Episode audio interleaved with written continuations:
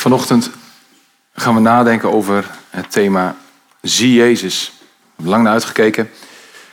En eh, Peter heeft op startzondag uh, al een, iets erover verteld. Over Jezus. Zie Jezus de geloofskampioen. Vandaag gaan we het hebben over Zie Jezus de Heer. Mocht ik een beetje verkouden overkomen, dat klopt. Dat ben ik ook. En het is gelukkig geen corona. Dus dat kan ook nog.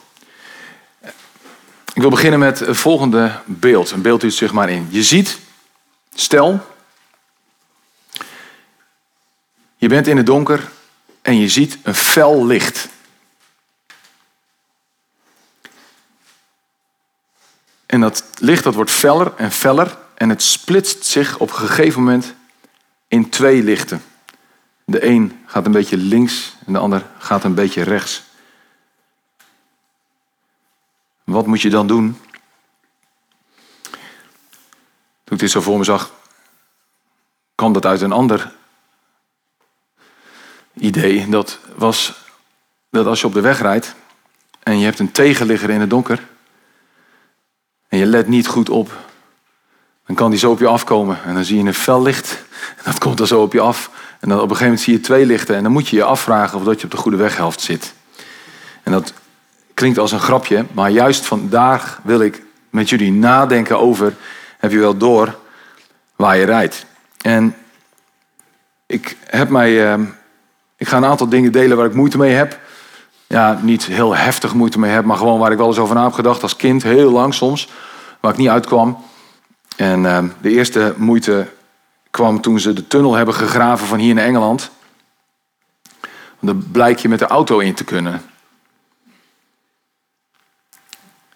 En ja, nou laat ik het zo zeggen. Als ik hier vandaan naar Engeland rij, in mijn kinderlijke brein, dan rij ik aan de rechterkant van de weg.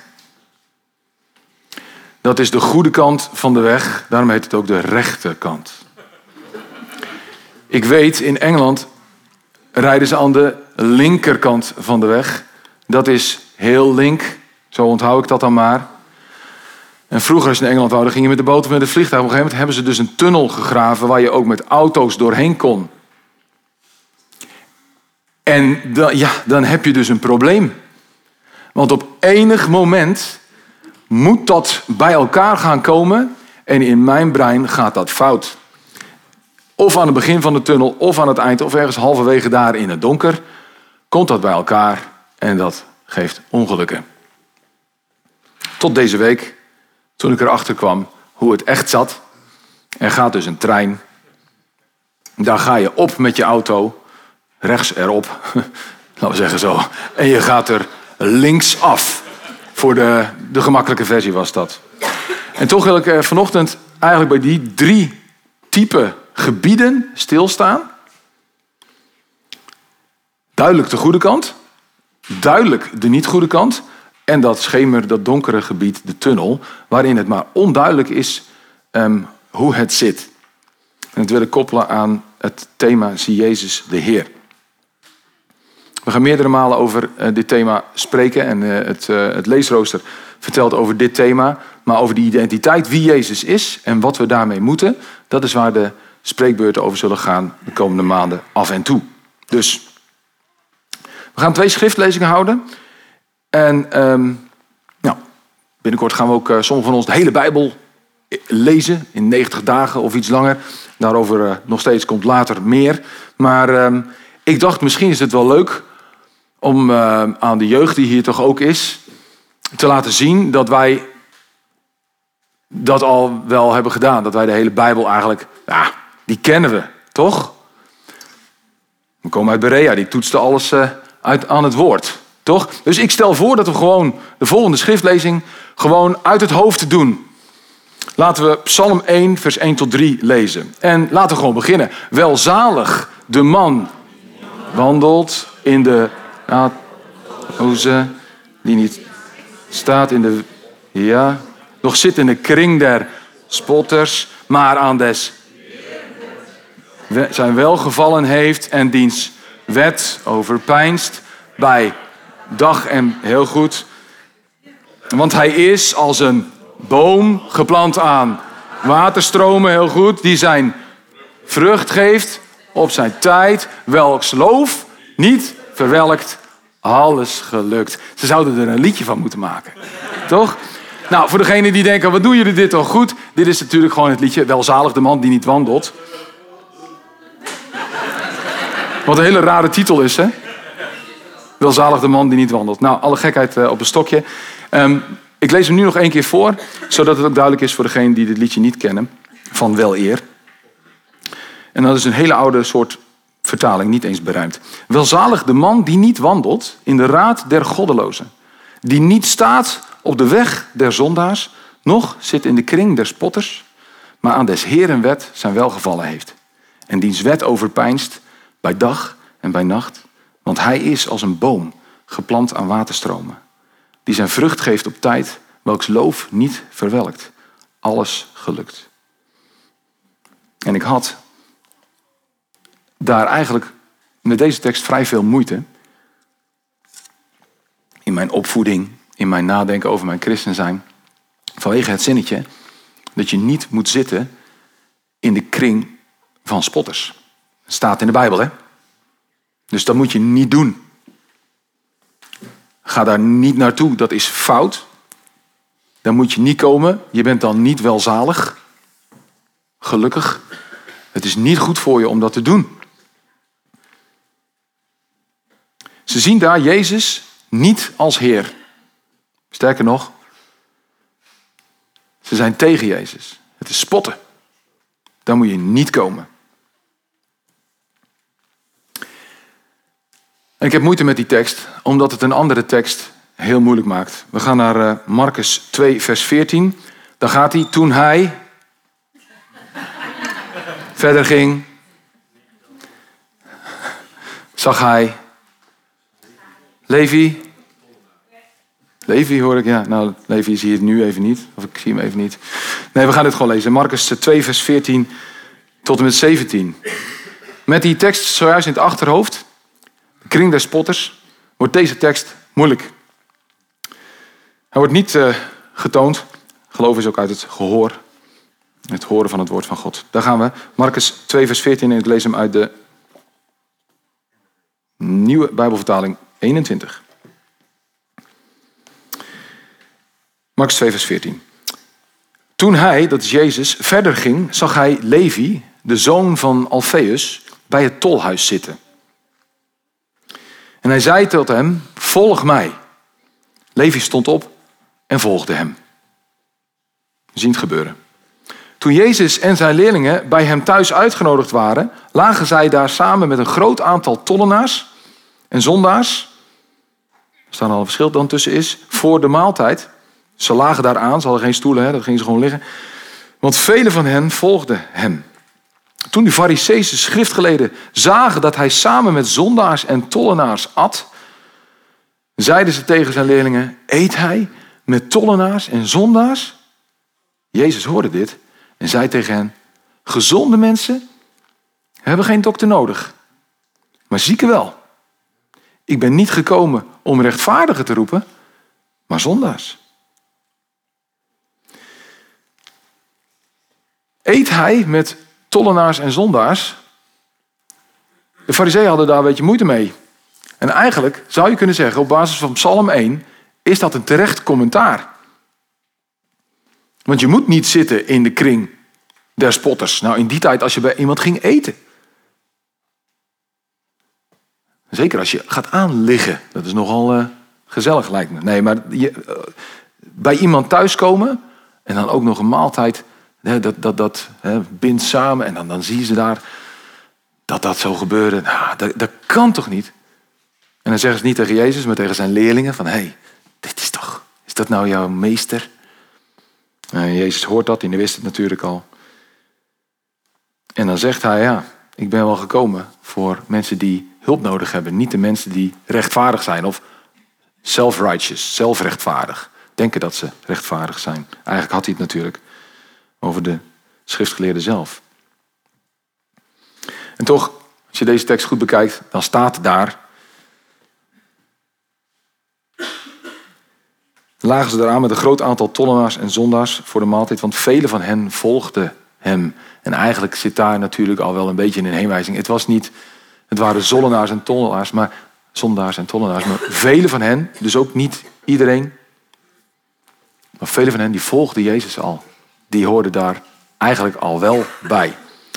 In wat voor kringen bevind je je? Daar gaan we vanochtend over nadenken. En als we het nadenken over Jezus is Heer, dan is dus eigenlijk de vraag: bevind jij je in kringen waarin het duidelijk is dat Jezus Heer is? Waarin het duidelijk is dat Jezus niet Heer is? Ja, hij is wel Heer, maar wordt er niet zo gezien. En waar het onduidelijk is. Waar rijden ze rechts? Waar rijden ze duidelijk links?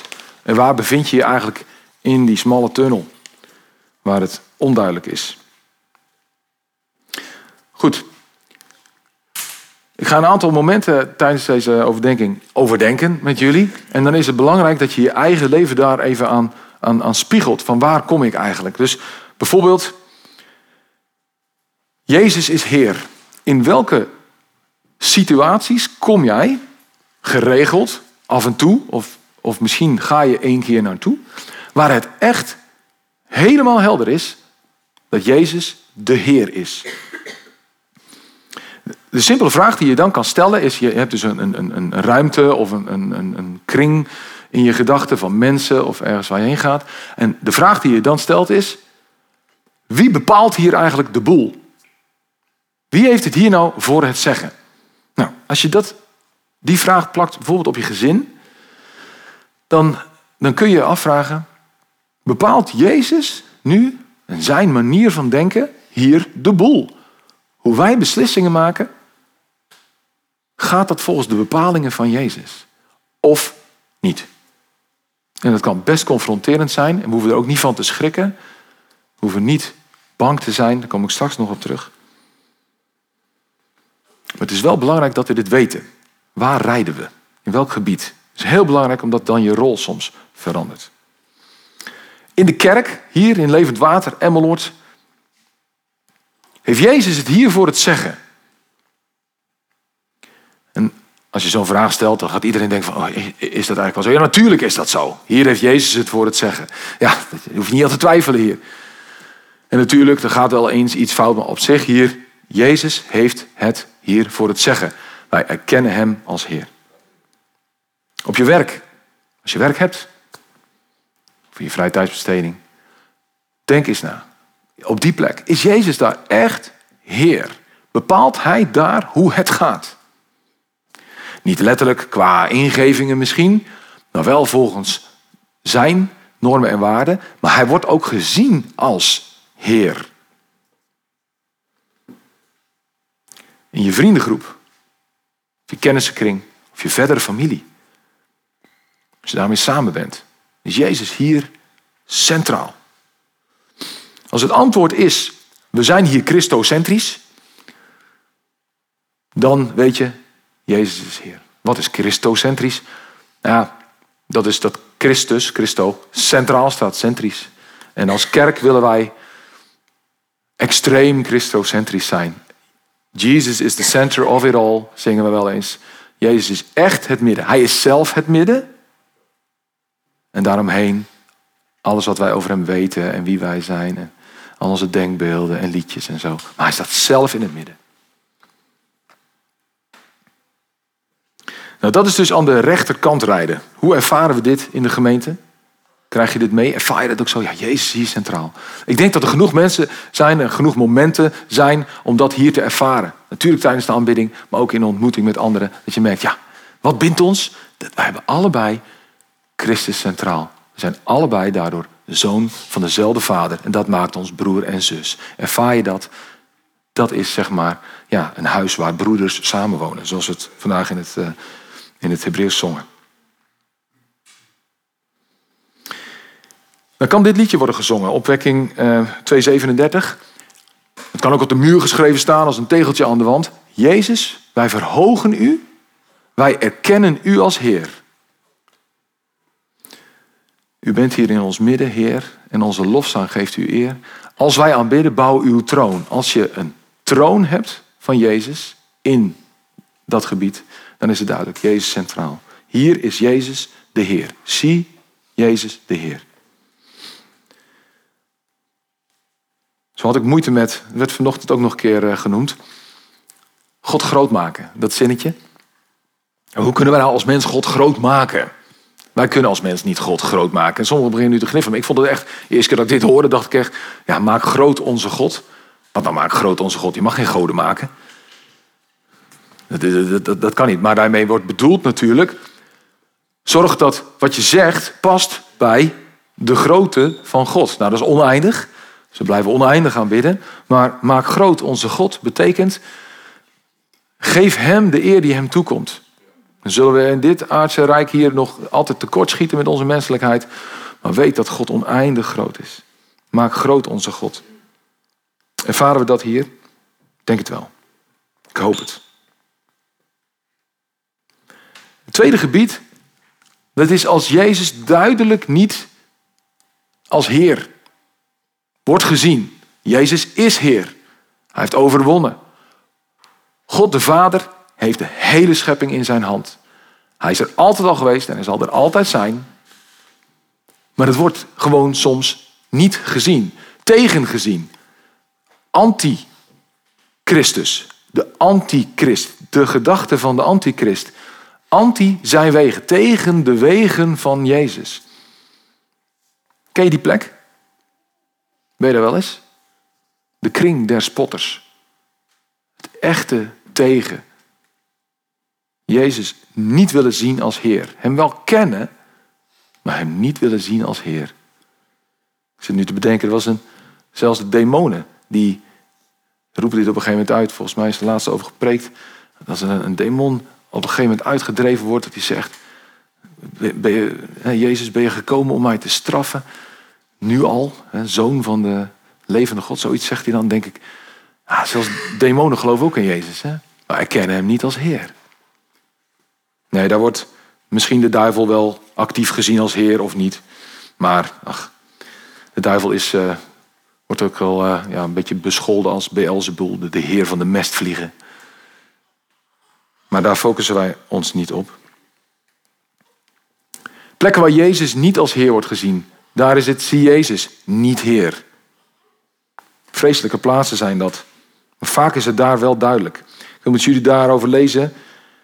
Matthäus 7, 13 tot 18. Bekende tekst ook. Matthäus 7, vers 13 tot 18. Jezus die leert ons daar iets. Een bekend gedeelte over de nauwe poort en de brede weg.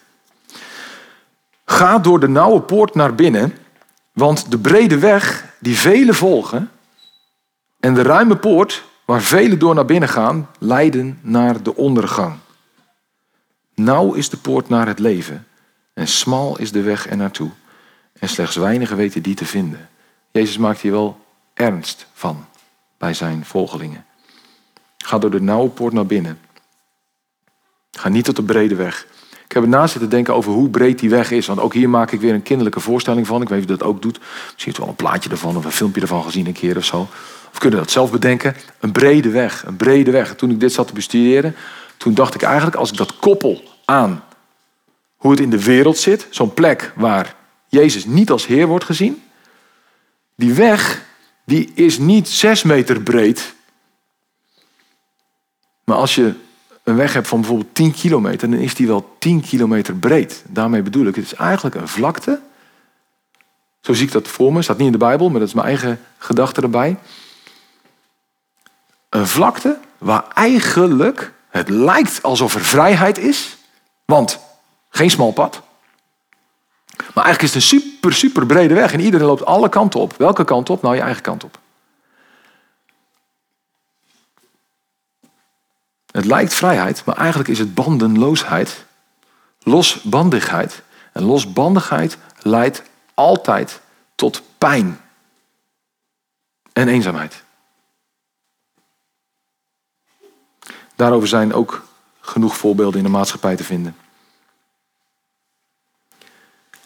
Als je Jezus niet ziet, dan lijkt dat eigenlijk over dat, ja, op dat gebied, de brede weg, Waar moet ik heen? Ik heb geen leidsman. Ken je die locatie? Herken je die locatie? Weet dan waar je bent. Ik kom zo meteen natuurlijk op het antwoord wat je dan moet doen. moeilijkste gebied is misschien wel. Hier is onduidelijkheid. De tunnel waar ik over had. Van, rijden ze hier nou links? Of rijden ze hier nou rechts? Het is wel donker. Het is een donkere tijd. De tunnel. Het is dat schemergebied, dat tussengebied. Ken je dat gebied? Waar, ja, het gaat soort wel goed, zolang het goed gaat. Maar eigenlijk weet je het niet zo goed. Of dat het nou rechts is of links, je weet niet eens wat je moet doen. Maar het is daar eigenlijk ook wel duidelijk. Jezus is niet Heer, zo wordt hij niet gezien. Maar sommige regels gelden nog wel. We zien dit in de westerse maatschappij heel veel. In het buitenland, in het verre buitenland, worden wij uh, als Westelingen gezien als christenen. Gewoon, oh, dat zijn, ik kom uit het Westen, de christenen. Maar in het Westen zien heel veel Westelingen zich helemaal niet als christen. Ik ben het, uh, de, de term cultureel christendom tegengekomen. Ik heb hier wel eens vaker genoemd. Wel het koninkrijk willen, maar niet de koning. Wel het goede willen zien. En ach, het, is allemaal, ja, moet goed voor elkaar zijn. Maar Jezus is niet mijn Heer. Ik doe dit vanuit een ander perspectief. Ja, maar als je Jezus niet als Heer ziet, wie dan wel?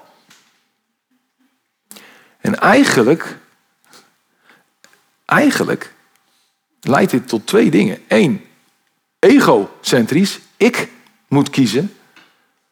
Ik ben dus Heer. Maar hij noemt het tegenwoordig natuurlijk anders. Hè? Zeg niet, ah, ik ben egocentrisch of zo, of ik ben heer. Nee, je bent verantwoordelijk. De mens is verantwoordelijk voor de mens. Dat is humanisme in een notendop. Ik geloof in de kracht van mensen. Nou, uiteindelijk, je moet ook, het is ook zo dat je zelfverzekerd mag worden, maar als die zelfverzekerdheid maar komt doordat jij weet dat God jou gemaakt heeft, dat je diepste identiteit, het is dus eigenlijk niet zelfverzekerdheid, maar vertrouwen in dat God door jou heen werkt, is dat zelfverzekerdheid? Nee, maar zo, zo voelt dat wel als je, nou ja, onder Jezus staat. Dan word je zelfverzekerder van. Eigenlijk is het Jezus verzekerder. Maar goed, het is niet echt een Nederlands woord. Maar sta ik in het midden? Gaat het, is het niet christocentrisch of nou, heel duidelijk anti-christelijk, maar is het ego, ik, centraal. Of, dat zie ik ook wel in dat schemergebied, in dat echt complete radeloosheid. Geen idee. Auto ligt uit, wel in de tunnel. Want we mogen niet meer zeggen tegen elkaar, het is rechts en links. Hè? Dat mag tegenwoordig niet meer. Mag niet meer iemand aanspreken natuurlijk in onze cultuur. Dan word je erg eh, aangesproken namelijk. Als je iemand aanspreekt. Dat kan echt niet. Dus iedereen de lichten uit. En je moet vooral je eigen weg bepalen in het donker. Dan krijg je ongelukken. Gaat fout. Eigenlijk zie je misschien al dat er maar één optie is in het koninkrijk van het licht. Daar is Jezus Heer. En allebei de andere situaties is Jezus niet Heer. Die lijken op elkaar. Het blijkt dat die tunnel trouwens helemaal niet zo breed is. Ik dacht dat is een mega tunnel die ze daar hebben gegraven onder het water door. Maar die is niet zo breed. Daar is een soort treinspoor en er is nog een soort noodgangetje naast. Laatst heb ik uh, laten vertellen dat daar uh, een, uh, een oh ja, de trein deed het niet meer. Toen moesten al die mensen uitstappen uit hun auto waar ze in mochten blijven zitten op die trein. Die moesten dan gaan lopen. Dan moet je uitlopen. Het was gelukkig onder water, maar het, het, het, is een hele dunne tunnel. En als ik dan denk over het smalle pad en in het donker lopen. Want Jezus is ook door de donkere tunnel heen gegaan. Maar hij is wel naar de aarde gekomen, naar het gebied wat overwonnen moet worden. Ik noem dat nu even Engeland, waar ze dus allemaal links rijden. Maar hij gaat er wel naartoe. En we willen Jezus volgen, toch? Dat is geen makkelijke weg. We hebben gelezen. Het smalle pad. En ik heb zitten denken, hoe smal is dat pad? Nou, Jezus zal daar een bedoeling mee hebben gehad voor degene die toen toehoorders waren. Die dachten, hij, misschien wees hij wel naar een bergpad of zo als hij daar zat. Eh, volgens mij moet dit gezegd zijn zo eh, rond het meer van Galilea. Ja. Dan zien ze daar, oh ja, maar dat bergpad daar. Ja, wij hebben hier weinig bergen. Ik zat te denken dat het pad door het donker loopt en echt super dun is. Er kan precies één persoon rechtlopen. Ik denk dat dat pad precies schouderbreedte is van Jezus. Compleet donker, lichten zijn uit. En de enige manier om te functioneren in dit leven, in de gebieden waar Jezus niet als Heer wordt gezien, is achter Jezus aan hand op zijn schouder te leggen en achter je nog iemand, medechristenen. Hou elkaar vast, dat is wat we hier dus doen. Hè? Jezus voorop en wij achter hem aan, want hij weet wel waar we moeten lopen. Of dat het een donkere vlakte is, of dat het een tunnel is, of wat dan ook maar. Achter hem aan. Door het donker.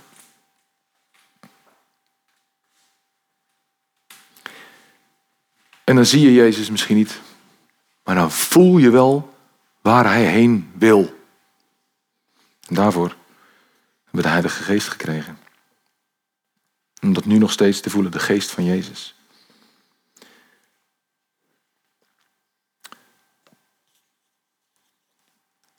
Ken je die situaties?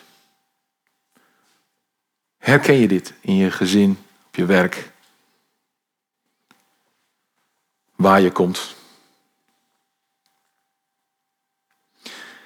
We gaan naar de volgende tekst toe. Het antwoord heeft Jezus ook gegeven. En het antwoord is niet makkelijk. Het is niet zo van, ah jongens, moeilijk punt, het leven. Makkelijk antwoord. Het antwoord is altijd Jezus in de kerk. Hè? En dat is ook zo. Maar Jezus' antwoord is niet makkelijk. Lezen we in Matthäus 5, vers 14 tot 16. Korte teksten. Teksten die je eigenlijk van binnen en van buiten zou moeten kennen. Maar in het licht over zie Jezus lezen we ze nu. Matthäus 5, vers 14 tot 16. Jullie zijn het licht voor de wereld. Oh, dat is het. Oh, gelukkig, dan weten we het antwoord. Ja, maar de wereld is nogal groot. Hij zegt dit tegen zijn discipelen. En als jij je discipel van God, van, ja, van Jezus rekent, en je loopt achter hem aan, dan zegt hij over zijn schouder, overigens, volgeling, jij bent het licht van de wereld. Oh, oh. Een stad die op een berg ligt, kan niet verborgen blijven. Je steekt ook geen lamp aan om hem vervolgens onder een korenmaat weg te zetten. Nee, je zet hem op een standaard, zodat hij licht geeft voor iedereen die in huis is. Licht brengen is het antwoord. Zo moet jullie licht schijnen voor de mensen, zodat zij jullie goede daden zien en eer bewijzen aan jullie Vader in de hemel. Het licht schijnen, dat is het antwoord. En hoe je dat moet doen, ja, dat is per situatie verschillend. Maar dit is wel het antwoord. Jezus stuurt jou in die gebieden. Jij hebt het voorrecht om Jezus handen en voeten te zijn. Jullie zijn het licht voor de wereld. Ik wil een uh, liedje laten horen. En uh, daar gaan we zo ook naar kijken. En als je meeluistert via de podcast, moet je hem straks maar even uh, opzoeken. Het liedje is gemaakt door Roald Schaap. En ehm, die heeft ook een boek geschreven, Kerk binnenste buiten. Ik weet dat uh, wij hebben op een live groep gezeten, een paar jaar geleden, die dit uh, boekje ook heeft behandeld. En ik vind het eigenlijk helemaal geen mooi liedje. En dat, dat, dat zeg ik, ja, dat kan ik gewoon zo zeggen. Maar ik ken Roald ook van vroeger nog. We hebben bij een kerk gezeten toevallig. En ja, dus Roald, als je luistert, ik vind het eigenlijk helemaal niet zo mooi. Maar dat komt misschien wel omdat ik het heel confronterend vind. Het is verder wel goed geproduceerd en zo, dat is niet. Hij zingt wel helder. Maar het is lelijk. En, en dat is waar ik moeite mee had, punt 4. Er zit een zinnetje in wat ik bijna niet kan verkroppen. En dan heeft hij het over christenen. En dan staat daar, we zijn geschikt gemaakt voor duisternis. En dat klinkt zo hard. We zijn geschikt gemaakt voor duisternis. Het lijkt wel alsof, alsof, alsof hij daarmee wil zeggen... Jij bent bedoeld voor de duisternis. Nou ja en nee, we zijn bedoeld voor het licht. Maar wij zijn gezonden door Jezus voor de duisternis. Dus we gaan dit liedje luisteren. Um, laat het even op je inwerken. Het is wat. Um, nee, ik ga dat verder niet introduceren. Heeft u eigen mening.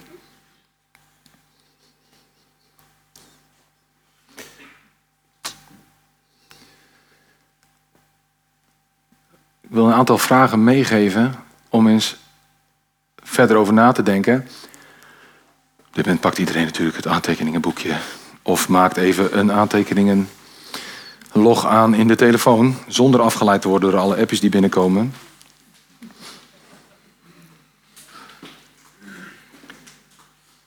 Maar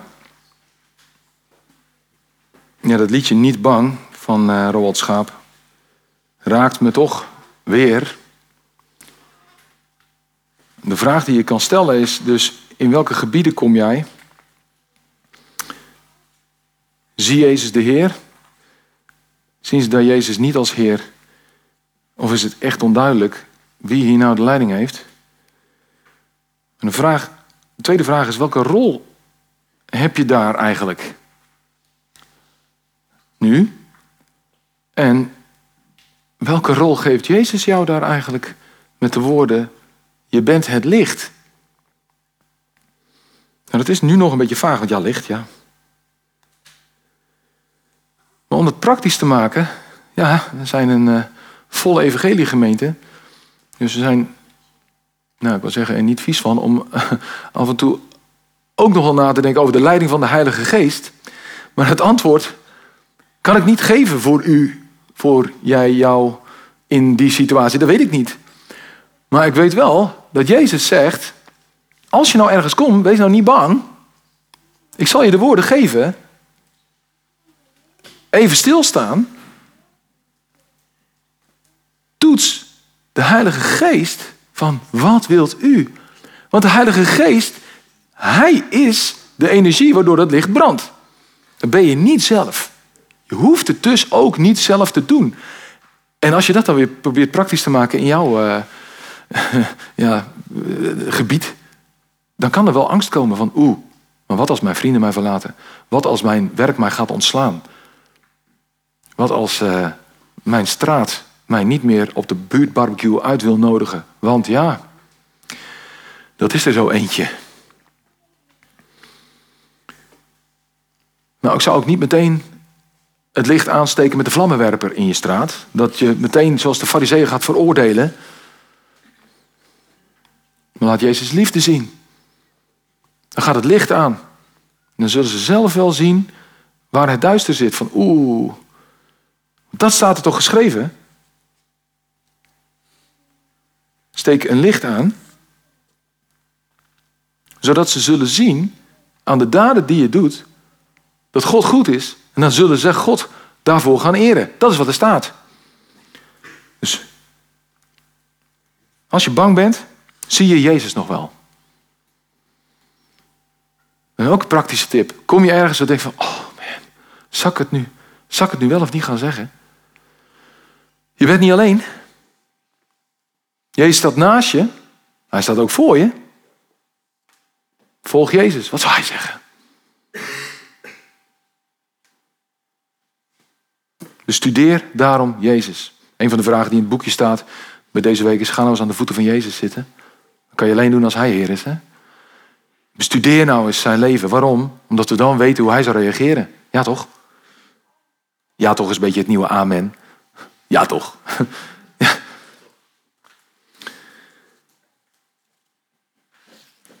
Ik wil eigenlijk afsluiten met gebed. En vragen. Ik mag het muziekteam vast naar, uh, naar voren vragen. Wil afsluiten met gebed. Jullie een vraag stellen. Die gaat over: Is Jezus Heer? is Jezus eigenlijk wel jouw Heer. En als dat niet zo is, dan is nu het moment om Hem te erkennen als Heer. Misschien moet Jezus weer je Heer worden. Is Hij je Heer geweest, maar laat je je nu niet meer door Hem leiden. En dan is het Nou, op zondag, hè, maar ook door de week natuurlijk, maar op zondag is dan bijvoorbeeld echt het moment om weer gefocust te raken op Jezus. Om achter hem aan te gaan, een herijking te hebben in je geloofsleven. Achter Jezus aan. Zullen we samen bidden?